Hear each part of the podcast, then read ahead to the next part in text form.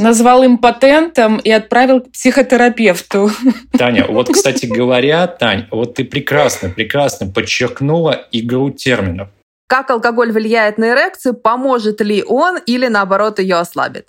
Вот с одной женщиной мужчина патентен, на 10 баллов из 10, а с другой женщиной у него потенция к этой женщине нулевая. Какова профилактика эректильной дисфункции? Здоровый образ жизни. Отлично. Выглядит как э, просто успешный успех. Да, успешный успех.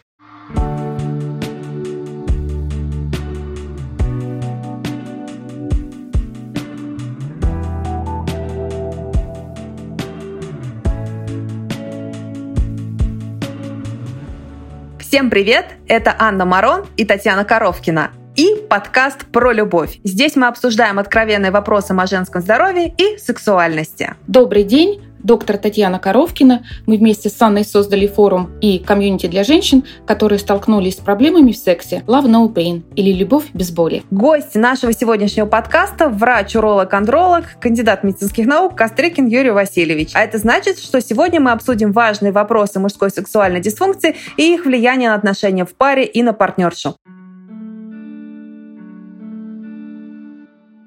Привет, Юра! Приветствую всех! Друзья, рад быть э, гостем в рамках вашего замечательного проекта. Вы знаете, когда вот уже Татьяна представляла такое комьюнити с интересным названием. И сразу рождалась мысль о том, что как было бы здорово обозначить подобное комьюнити в отношении мужчин. Ведь подобные проблемы на самом деле существуют и в отношении мужского пола. И, конечно же, конечно же, здесь все весьма серьезнее, поскольку, к сожалению, мужская аудитория пока еще, возможно, не готова это все обсуждать открыто в форумах, но, тем не менее, я уверен практически, что мы сегодня поговорим на крайне интересные темы, и нас послушают не только женщины, женщины, но и мужчины. А те мужчины, которые заняты в рабочем порядке, да, в рабочие часы, то им обязательно расскажут их вторые половинки. Поэтому благодарю вас за приглашение и, безусловно, готов, готов отвечать на ваши вопросы, которые, безусловно, будут интересны.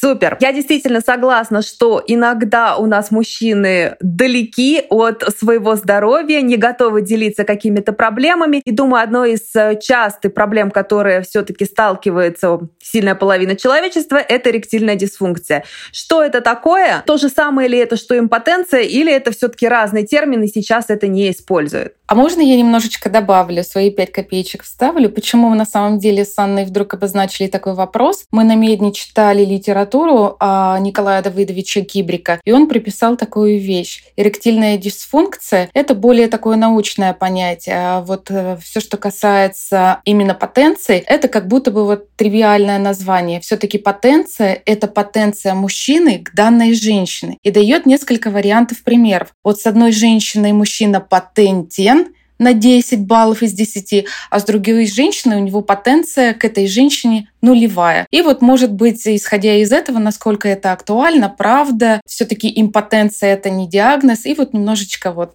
суммировать такое высказывание. Татьяна, мне кажется, что, Таня, это очень близко к определению либидо. Поправь меня, если я, конечно, ошибаюсь, но мне кажется, вот эта вот бальная оценка влечения к своей второй половинке, ну, Хорошо. Итак, безусловно, коллеги, импотенция – это то, что на самом деле крайне устарело. Да? И давайте с вами сегодня в рамках нашей встречи мы будем говорить все-таки в условиях настоящего времени – это эректильная дисфункция. Ну, поправьте меня, да, мне кажется, что эректильная дисфункция, ну, конечно, условно, ну, куда более лояльнее, чем импотенция. Особенно, уж позвольте за вульгаризм импотент слово, да, крайне бьет по мужской самодостаточности, да. Мы знаем, что мы, мужчины, весьма ранимы. И уж поверьте, да, работая с мужчинами, крайне сложно найти среди них тот, кто скажем так, начнет признаваться в том, что есть проблема. Разве только тогда, когда эта проблема уже стала краеугольным камнем. И без ее решения дальнейшее уже качество жизни ну, весьма-весьма невозможно. Поэтому импотенция в 1992 году было заменено на термин эректильная дисфункция, дабы не затрагивать э, психоэмоциональный компонент. Да.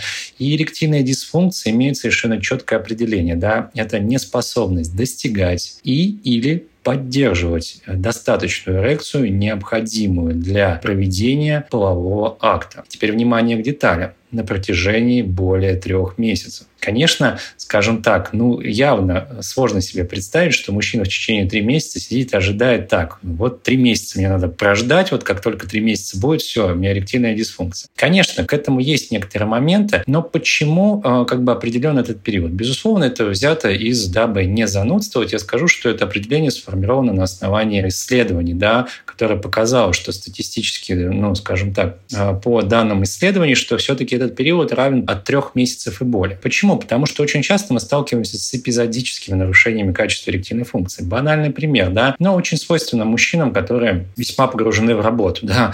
Жду возражения, а кто сейчас не погружен в работу. Даже сейчас конец рабочего дня, мы с вами погружены в рабочий процесс. Так вот, безусловно, если мужчина, например, уставший, да, или погружен в проект, которым он озабочен, задача, да, можем взять любой психоэмоциональный компонент, да, банально физическую усталость, эмоциональное перенапряжение, ну и, конечно же, отсутствие, например, желание, влечение к своей партнерше, безусловно, все это будет являться триггером, триггером к неудачному половому контакту. Да?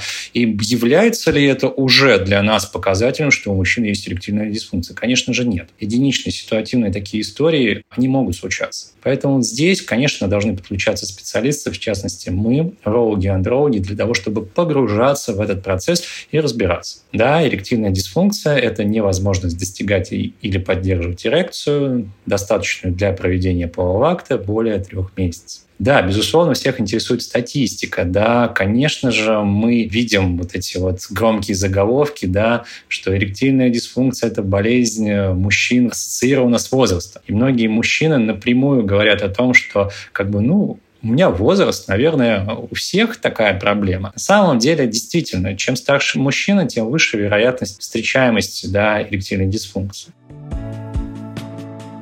У меня тоже сразу возникает вопрос по поводу селективной потенции. Может быть, есть какой-то аналог селективной эректильной дисфункции. То есть, если вот эректильная а, дисфункция возникает как диагноз, он должен быть, скорее всего, в двух сеттингах, да, то есть с одной и с другой партнершей, может быть, там при мастурбации, или все-таки действительно может быть момент какой-то селективной направленности. Скажем, при мастурбации у него возникает эрекция, а вот к партнерше или к партнеру партнершам или к одной партнерше, да, к другой партнерше нет. Это я все вот про... Как-то у меня так встало в голове, это вот потенция. А можем ли мы перенести такой формат на эректильную дисфункцию? Таня, в общем, это, безусловно, скорее всего, точно имеет отношение к вопросу к сексологии напрямую. Конечно, если мы будем погружаться в эту область, это, скажем так, вот есть клиника, да, а, а есть, э, так скажем, психотерапевтические науки, в частности, сексология. Безусловно, я не буду отрицать, что такое возможно. Но позвольте, все-таки не буду, не буду торопиться как-то однозначно говорить да или нет, утверждать. Я все-таки с позиции клинициста отмечу, что в клинике разделяется органическая эректильная дисфункция и психогенная. На мой взгляд, все-таки э, психогенная эректильная дисфункция – это вот все, о чем вы сейчас говорите. И вот как только это появляется, да, как только появляются, ну, если позволите, намеки к этой терминологии, тут в голове уже сразу подключается, что нам нужен специалист. И почему я акцентирую внимание, что нам нужен специалист? Потому что нужно правильно задать вопросы, дабы не вызвать у мужчины отрицание и негатив. Да, поскольку если просто поставить э, однозначно в лоб сказать, вы знаете, к сексопатологу, психотерапевту. Мужчина как минимум развернется и еще и обидится и скажет, доктор назвал меня невменяемым человеком, я к нему пришел с проблемой, набрался сил, поделился еще с ним с этим, а он меня к психотерапевту отправил, даже не стал разбираться. Назвал импотентом и отправил к психотерапевту. Таня, вот, кстати говоря, Тань, вот ты прекрасно, прекрасно подчеркнула игру терминов вот крайне осторожный, крайне аккуратен я на приемах, потому что кажется, что мужчина стойкий и такой, знаете, непоколебимый. На самом деле а, подобные термины весьма могут ранить. Да, безусловно, я имею в виду условно ранить, травмировать психоэмоциональное состояние. Безусловно, как минимум, такой пациент уже не придет повторно к данному доктору. Да. Поэтому как бы ключевая моя задача на приеме провести такой некий фильтр, органическое и психогенное. Но, опять-таки, я жду от вас вопроса, да, как так прям разделишь, да, дифференцируешь дифференцируешь прям органика и психоген, что есть какой-то калькулятор, какой-то прям фильтр. Да нет никакого фильтра, да. Естественно, что отчасти э, это будет смешанный компонент. Всегда, когда есть органика, отчасти может уже присоединяться психологический компонент, то самое настороженное ожидание, да. Поэтому ключевая задача все-таки клинициста, уролога, андролога максимально исключить органический компонент. Будут, думаю, такие вопросы, поэтому, Тань, вот так я, пожалуй, сформулирую ответ на твой вопрос. Спасибо, все понятно. Супер, это классно. Не могу не вмешаться вот в этот прекрасный диалог двух специалистов. Получается, подытожу, если два раза не получилось, то это еще не эректильная дисфункция, но это повод, Ой, в принципе, слушай, задуматься. А, ай, ну прям скажу, один раз получил, не получилась случайность, два раза, возможно, что-то не так, три раза точно, точно уже проблема, да? Ну уж прости, прям вспомнил. Ну а, а как же три месяца? Слушайте, да, Тань, да, безусловно, все цепляют цепляются за эти три месяца. И, конечно, как бы с точки зрения, посмотрим на другую сторону. Мы все с вами клиницисты. Ну уж давайте говорить честно, мы работаем в рамках клинических рекомендаций, да, уж на то пошло, да. Но опять-таки, как вы будете выставлять терминологию, да, эректильной дисфункции при этом, что пациент, у него всего лишь произошла однократная неудача, да. Но мне кажется, это немножко тема другой ситуации. Я сам хочу лишь подчеркнуть, когда будут слушать нас пациенты, что действительно здесь вот есть такое понимание, что как бы доктор, ну что мне, как бы у меня месяц все плохо, идти еще два месяца ждать, при этом вы говорите, что у меня все хорошо. Есть такая слабая сторона, поэтому отчасти, да, я всегда себе внутренне говорю о том, что как бы мои учителя привили некий лозунг. Мне, да, мы обращаем внимание на человека в первую очередь. Конечно же, если я вижу, что это действительно прям отягощенная ситуация, плюс, опять-таки, забегу вперед, ну уж извините, я использую опросники, да, которые рекомендованы клиническими рекомендациями, что помогает мне немножко уже сориентироваться. Конечно, я начну действовать раньше, но если хотите, используя сложный термин, превентивно, на шаг вперед, да, дабы хотя бы дать какие-то профилактические рекомендации. Но в плане утверждений, при отсутствии каких-либо точных данных, я буду все-таки весьма аккуратен. Пожалуй, я вот более пунктуален, что ли, в ведении таких пациентов. Супер. Тогда у меня следующий вопрос. Ну, далеко не каждый человек готов после одной осечки сразу идти до врача, даже после двух да осечек, трех осечек. Да, и, соответственно, тут нам на помощь приходят различные э, таблеточки, Виагра, там, бадики из интернета, то есть все то, что можно легко доступно достать, не будучи гостем врача-андролога. Как ты к этому относишься? Слушай, Ань, тут недавно, ну как уже недавно, давно уже уже был шок-контент у всех, э, кто связан с этой историей. Виагра ушла и так далее, и так далее. Позволю себе дисклеймер. Не знаю, ушла она или нет. Точно не проверял, к счастью.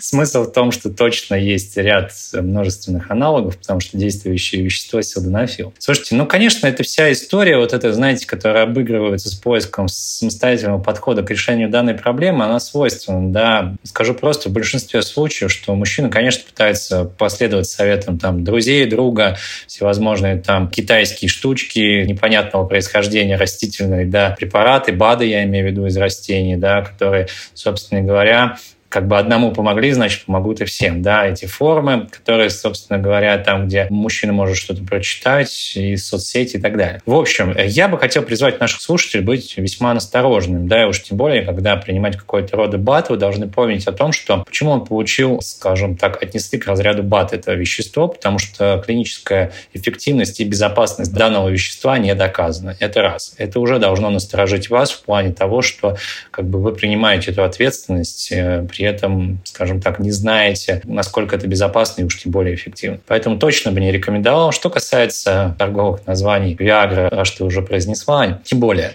это лекарство. Одно из лекарств. Да, эта группа препаратов называется ингибиторы фосфодиэстераза пятого типа. Я не думаю, что нужно объяснять механизм этого действия, весьма занудно. Смысл нужно понимать, что это первая линия, если хотите, обороны, первая линия лечения эректильной дисфункции. Действительно, подобные препараты обладают высокой эффективностью при правильном назначении дозировки, внимание, дозировки, режимы приема, да. То есть маловероятно, кто вам объяснит в аптеке или где-то на форуме, как правильно принимать, да, потому что отчасти низкая эффективность особенность может быть связана банально с неправильным приемом препарата, неправильно подобранной дозировкой.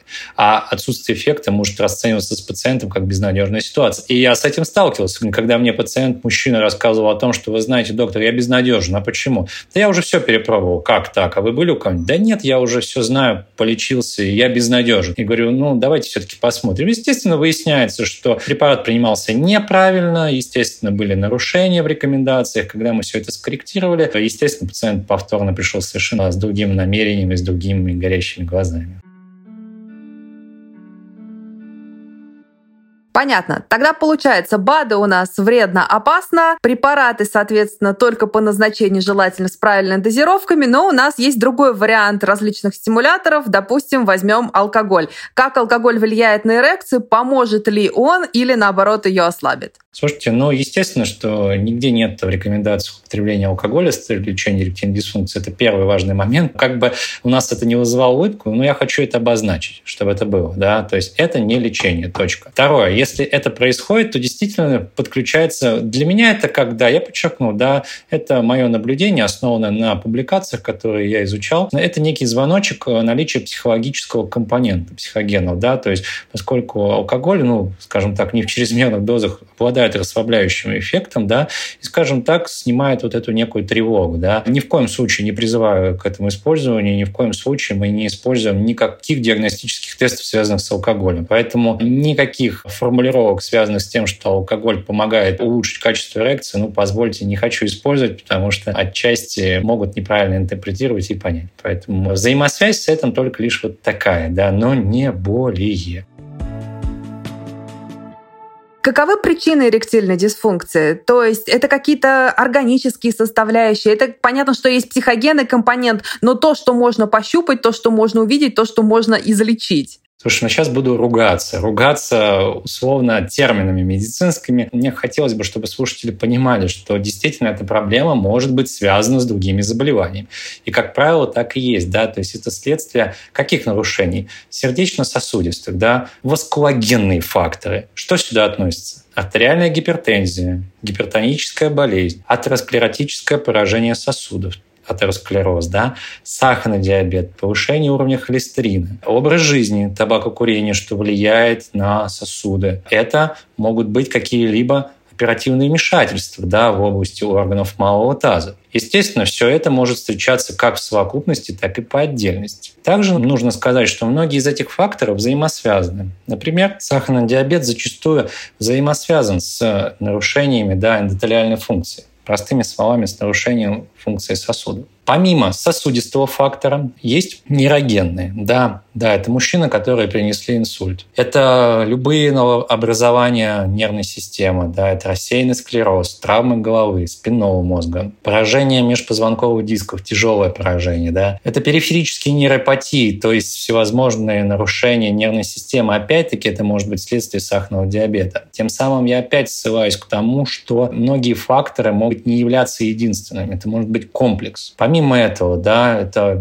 безусловно, могут быть аномалии половых органов, да, врожденное искривление полового члена, малый половой член. Это могут быть травмы полового члена, опухолевые процессы полового члена. Да, это могут быть лекарственные факторы. Да, многие мужчины с возрастом, да, приобретая определенный набор хронических заболеваний вынуждены принимать препараты на постоянной основе. Поэтому вот на все это обращается внимание. Вы, если внимательно слушали, да, было очень много терминов. И, безусловно, вот это все основная задача наша исключить. И закину несколько, скажем так, термин, который в последующем, я думаю, что мы с вами обсудим. Эректильная дисфункция может являться индикатором состояния здоровья, в частности, индикатором сердечно-сосудистой системы. Потому что многие из этих факторов связаны напрямую с качеством эректильной функции.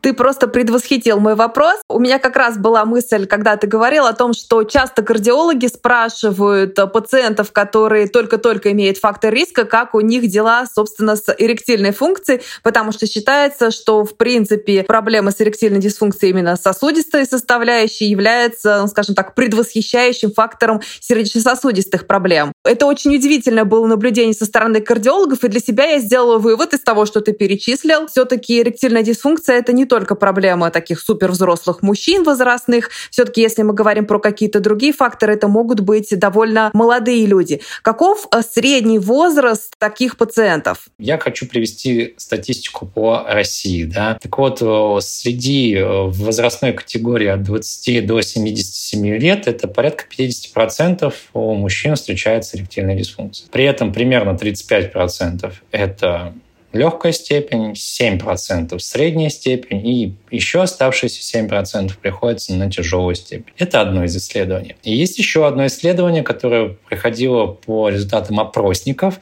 Там порядка 90% мужчин страдают с той или иной степени эректильной функции. Ключевой вывод каков? Что чем старше мужчина, тем выше вероятность распространенности эректильной дисфункции. А хочу сказать несколько слов по поводу того, что действительно может быть и у молодого мужчины. Раньше считалось, что гипертония она же гипертоническая болезнь, свойственна только мужчинам 40-50 лет, да, и поэтому, собственно говоря, многие мужчины, то есть, не ходят к врачам, да, зачем, как бы, ну, 30 лет, все хорошо. На самом деле там уже давление шпарит, и просто этого не замечаешь. Один из примеров явных, да, гипертония, которая молодеет, и уже в 20 лет можно иметь гипертоническую болезнь, 25 гипертонический криз. Естественно, да, это исключение, нежели чем регулярность. Ну, не надо говорить так, что прямо у всех в таком возрасте такая ситуация. Нет. Я лишь хочу обозначить и обратить на это внимание, что действительно некоторые болезни, которые мы считали, что они свойственны только старшей возрастной категории, могут встречаться и у более молодых мужчин.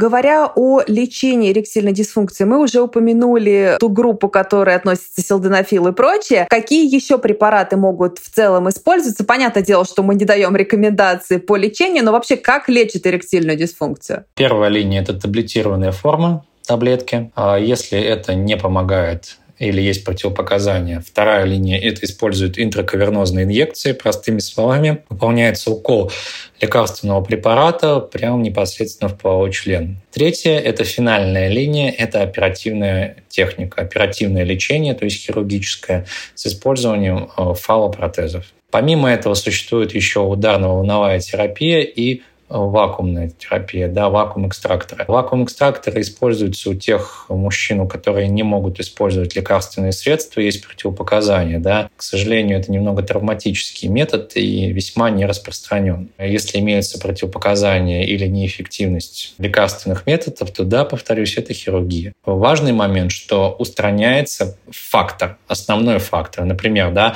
если это гипертония, то скорректировав данное состояние, собственно говоря, лечение может заключаться банально в лечении гипертонической болезни. Следующее. Наличие, например, ожирения и ассоциируемое с этим дефицита тестостерона. Коррекция массы тела плюс коррекция дефицита тестостерона в качестве лечения эректильной дисфункции.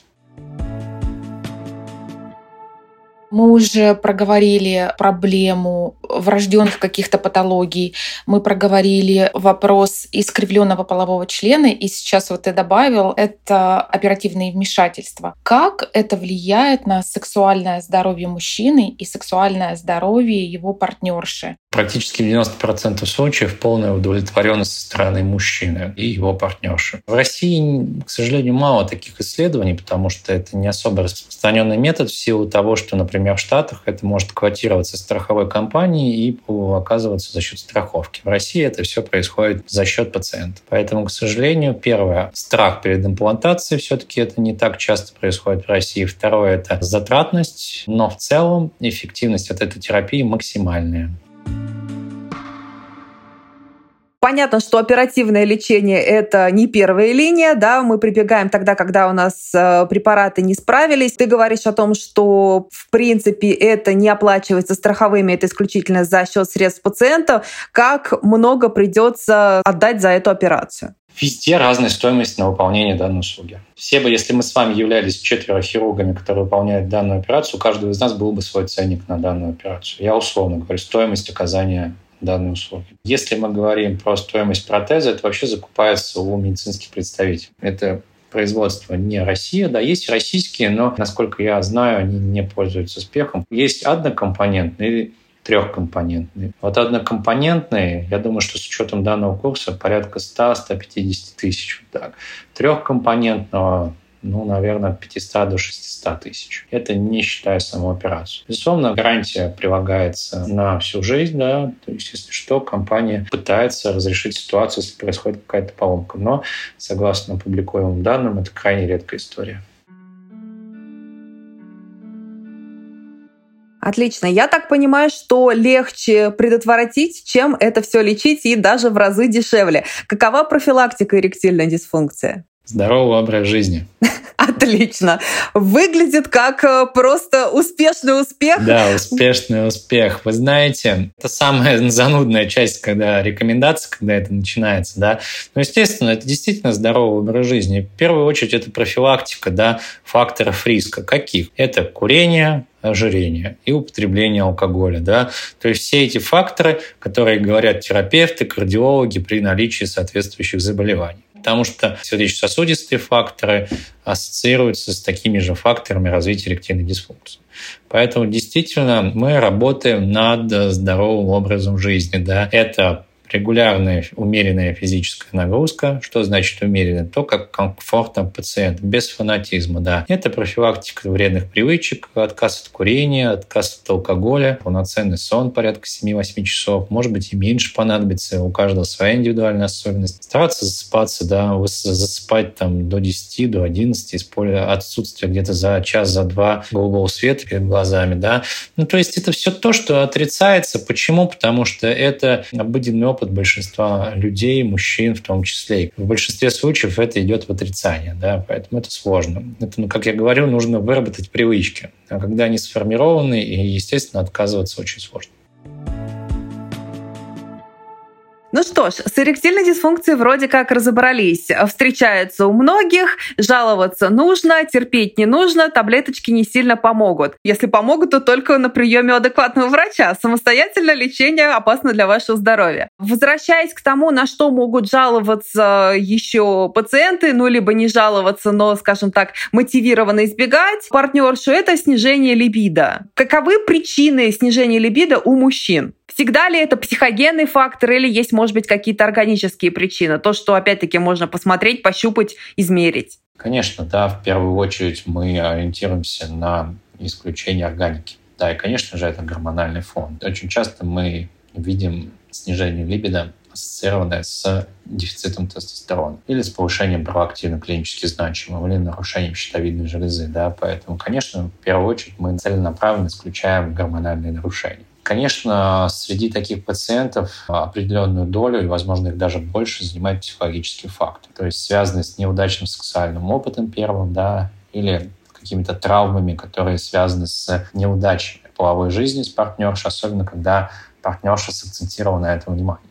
Конечно, здесь очень важно проработать вот этот психологический компонент, задать вот эти соответствующие правильные вопросы. Второй момент э, – важно разделять и не производить подмену понятий. Да? Очень часто желание, в частности, либидо путают с эректильной дисфункцией. Говорят о том, что плохое качество эрекции, при этом вместо этого называют именно эрекцию, а не либидо. А на самом деле плохое качество именно снижение. Да? Опять-таки, то, что происходит чаще всего у меня на приемах, да, особенно те, кто очень давно в отношениях, да, особенно в самые первые периоды, когда после появления детей связаны с долгим половым покоем, восстановлением супруги, то есть бытовыми условиями. Да. На это все нужно обращать внимание и проговаривать, и правильно работать с этим. Снижение либидо действительно требует вот такого полноценного диалога и отчасти порой открытого диалога. И прекрасно, если на приеме есть еще и партнерша, которая, собственно говоря, действительно скажет несколько больше. И, конечно, да, забегая, возможно, вперед, э, будет разная степень оценки со стороны мужчины и женщин. Да, мужчина может говорить, что все хорошо, а женщина напротив. А что делать, если мужчина не хочет целенаправленно партнершу, но, скажем так, э, у него есть определенные эрекции, вообще либидо на порнографию или иные какие-то материалы? То есть что делать?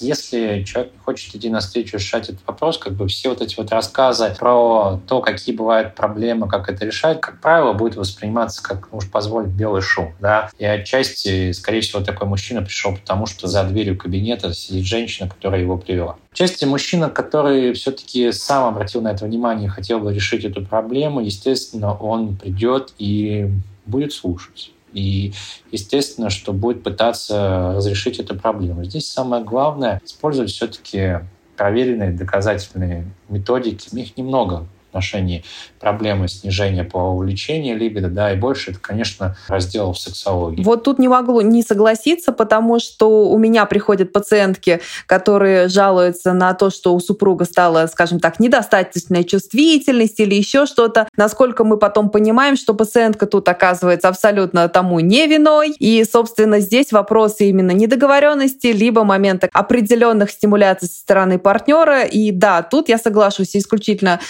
сексологии и все-таки момент взаимодействия, наверное, пары. А можно я тоже добавлю на секундочку? Известная писательница и психолог Эмили Нагоски уже давным-давно в своей книге прописала, что статистически через 6-12 месяцев взаимоотношений, это даже не года брака, изменяется тенденция спонтанного либидо на так называемый responsive либидо или либидо ответная. Что это значит? Это либидо, которая формируется на какой-то стимул. То есть это объятие, поцелуй, сохраняющийся романтизм, то есть спонтанная либидо в том виде, которое оно существовало в самом начале взаимоотношений, уже переходит в responsive либидо. Да, все таки это вопрос взаимоотношений, и это сексологические вопросы, и да. И мы их учим, как это делать. Да-да-да, тут реально нужно правильно задать вопрос. Проблема все-таки в том, что клиницисты, урологи, будучи во многие из них не являясь сексологами, конечно, могут не найти сразу подход, а, скажем так, то, что я вижу, начинается проблема наличия хронического простатита. Да? Естественно, что для мужчины во многих случаях уролог ассоциируется с тем, что я сейчас приду к нему, он мне поставит диагноз простатит и начнется. Знаете, по кругу массажи, лазеры, физио и так далее. И хорошо, что если это поможет, мужчина действительно поймет, о, круто. А если это не поможет, что будет? Отрицание. Я лишь хочу, как бы, знаете, завершая вот этот вот момент, сказать, что очень важно все-таки найти уролога, что ли, с которым комфортно, который отвечает на все ваши вопросы, и уж тем более использует доказательные методики. Да. А вот это слово «доказательность» очень часто фигурирует да, у нас на сегодняшний день, потому что мы все-таки должны ориентироваться на клинические руководства, которые основаны на ряде исследований, эффективность которых уже проверена.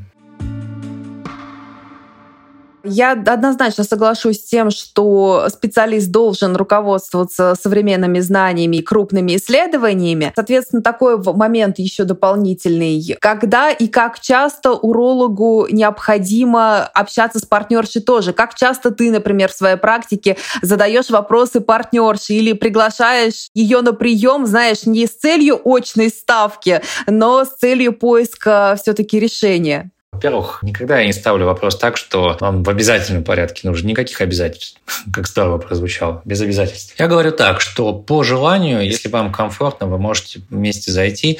И, безусловно, я спрошу разрешения у мужчины не возражает ли он, чтобы я обсуждал его проблемы, его данные в присутствии его партнерши. Это очень важно. Чаще всего этот вопрос задают, кстати, мужчины. А можно ли прийти вдвоем? Нужно ли? Я говорю, это не возбраняется, приветствуется, но это на ваши условия, ваш комфорт. Потому что очень важно, чтобы мужчине было комфортно на приеме. Вот это, кстати, реально важно. Это, к сожалению, играет основополагающую роль. Мужчина должен находиться расслабленно в кабинете, да, понимать, что перед ним не стоят какие-то, не нависают облезывая, ну уж простите, стены, падающий потолок и так далее. Да?